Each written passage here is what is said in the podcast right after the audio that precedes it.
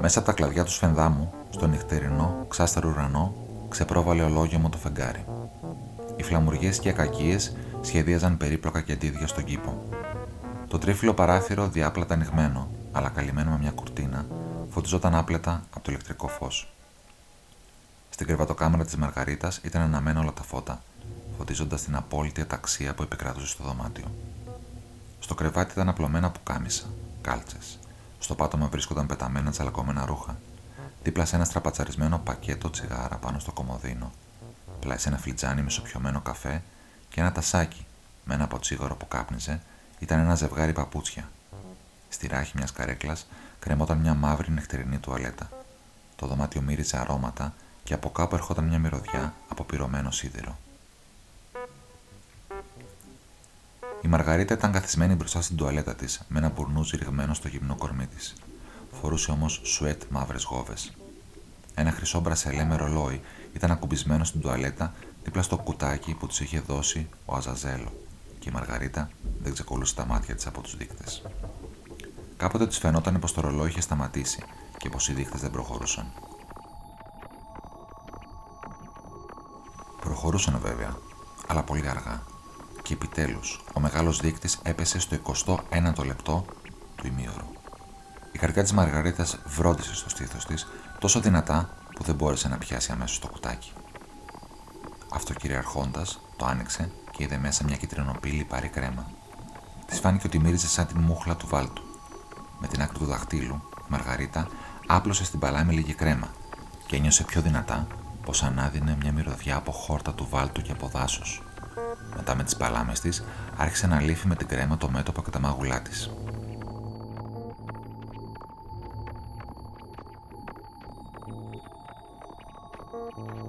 Η κρέμα απλωνόταν εύκολα και η Μαργαρίτα είχε την εντύπωση πως εξατμιζόταν αμέσως. Κάνοντας μερικές επαλήψεις, η Μαργαρίτα πετάχτηκε στον καθρέφτη και με μιας το κουτάκι της έπεσε από τα χέρια πάνω στο τζάμι του ρολογιού γεμίζοντας το ραγάδες. Η Μαργαρίτα έκλεισε τα μάτια. Μετά ξανακοιτάχτηκε και ξέσπασε σε δυνατά γέλια. Τα μαδημένα με τσιμπιδάκια σαν κλωστίτσες φρύδια της είχαν πυκνώσει, σχηματίζοντας δυο μαύρα ίσια τόξα πάνω από τα μάτια της που πρασίνησαν. Μια λεπτή, κάθε ρητίδα ανάμεσα στα φρύδια της που είχε εμφανιστεί τον Οκτώβριο, τότε που χάθηκε ο μέτρο, έσβησε χωρίς να αφήσει σημάδι Εξαφανίστηκαν και κυτρινοπές σκιές στους κροτάφους και χθιδωτές ρητιδούλες που άρχισαν να διαγράφονται στι εξωτερικές γωνίες των ματιών. Το δέρμα στα μάγουλα απέκτησε ένα ομοιόμορφο ροδαλό χρώμα. Το μέτωπο γίνηκε λευκό και καθαρό. Το δέρμα στα μάγουλα απέκτησε ένα ομοιόμορφο ροδαλό χρώμα. Το μέτωπο γίνηκε λευκό και καθαρό, και από τα μαλλιά της χάθηκε το μιζανπλή κομμωτηρίου. Μέσα από τον καθρέφτη κοιτούσε την 30χρονη Μαργαρίτα, μια γυναίκα γύρω στα 20, με φυσικά μαύρα σγουρά μαλλιά που γελούσε ασταμάτητα. Αφού χόρτασε πια το γέλιο, η Μαργαρίτα με ένα πίδημα πέταξε από πάνω της στον μπουρνούζι και παίρνοντας άφθονη κρέμα, άρχισε να τρίβει με απλωτές κινήσεις όλο της το σώμα που πήρε με μιας μια τριαντεφυλένια απόχρωση και έλαμψε. Μετά, σε μια στιγμή, λες και της βγάλανε μια βελόνα από το μυαλό της, σίγασε εκείνος ο πόνος στα μιλίνγκια, ύστερα από τη συνάντηση στο κήπο Αλεξανδρόφσκι. Οι μύες των χεριών και των ποδιών της έσφιξαν γεμίζοντας σφρίνκος και το σώμα της Μαργαρίτας έχασε ολότελα το βάρος του. Αναπήδησε και έμεινε μετέωρη στον αέρα, λίγο ψηλότερα από το χαλί. Και ύστερα άρχισε να κατεβαίνει αργά, ώσπου ακούμπησε χάμο. Τι κρέμα είναι αυτή, τι κρέμα! ξεφώνησε η Μαργαρίτα, πέφτοντας στην πολυθρόνα.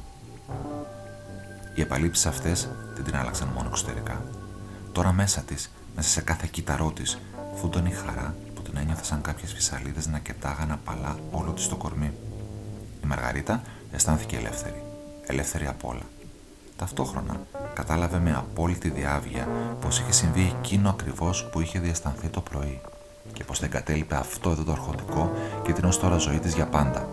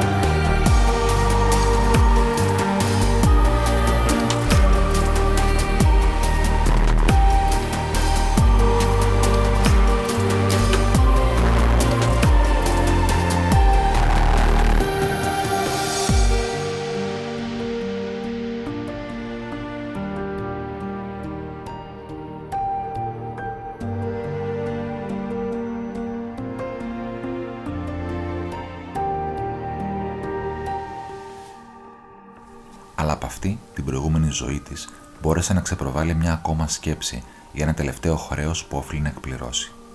Κι έτσι, όπως ήταν γυμνή, έτρεξε πετώντας με ανάλαφρα πηδήματα στον αέρα από την κρεβατοκάμαρα στο γραφείο του άντρα της. Άναψε το φως και ρίχτηκε στο τραπέζι.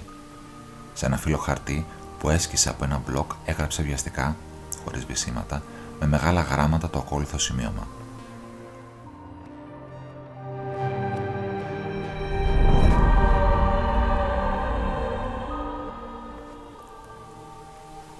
Συγχώρεσέ με και ξέχασέ με όσο γίνεται πιο γρήγορα.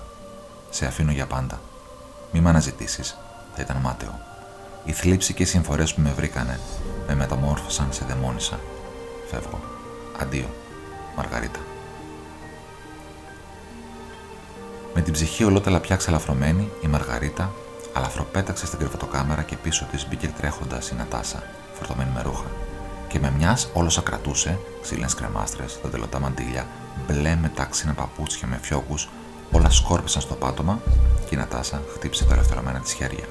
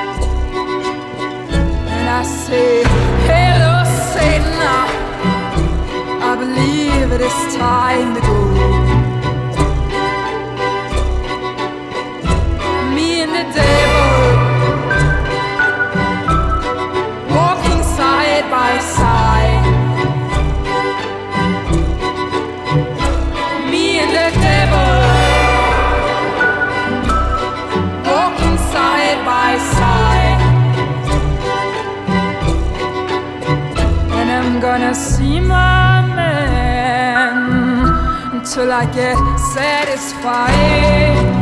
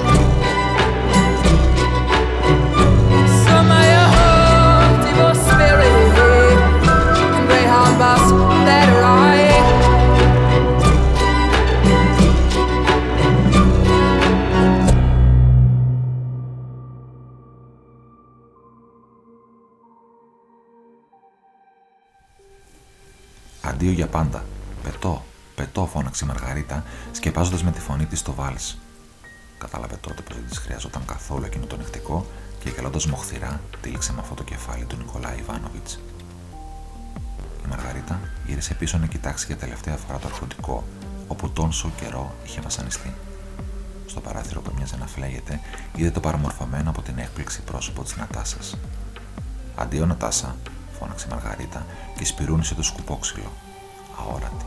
Αόρατη φώναξε ακόμα πιο δυνατά και ανάμεσα στις φιλοσχέ του Σφενδάμου που τη χάιδεψαν το πρόσωπο, παίρνοντας πάνω από την κακελόπορτα, πέταξε μέσα στο στενό. Την ακολούθησε, πετώντας ξέφρανο ολότελο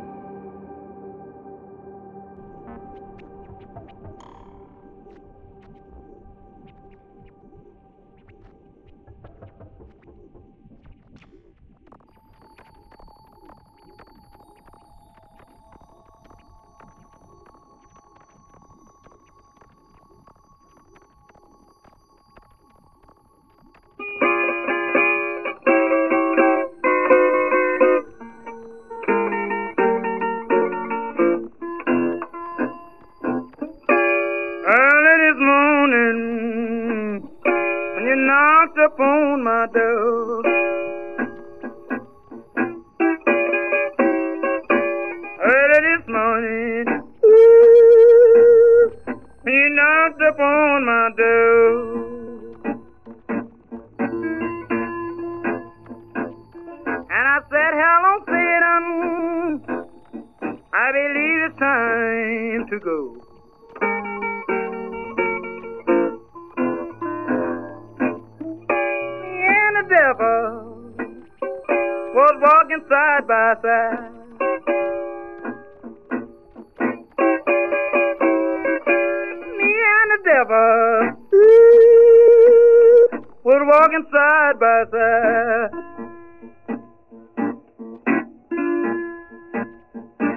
I'm going to beat my woman until I get satisfied.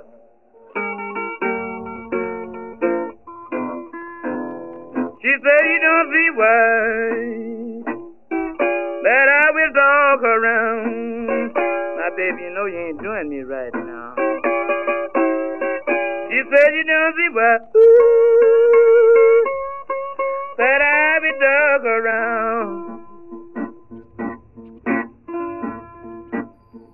It must be that old evil spirit so deep down in the ground.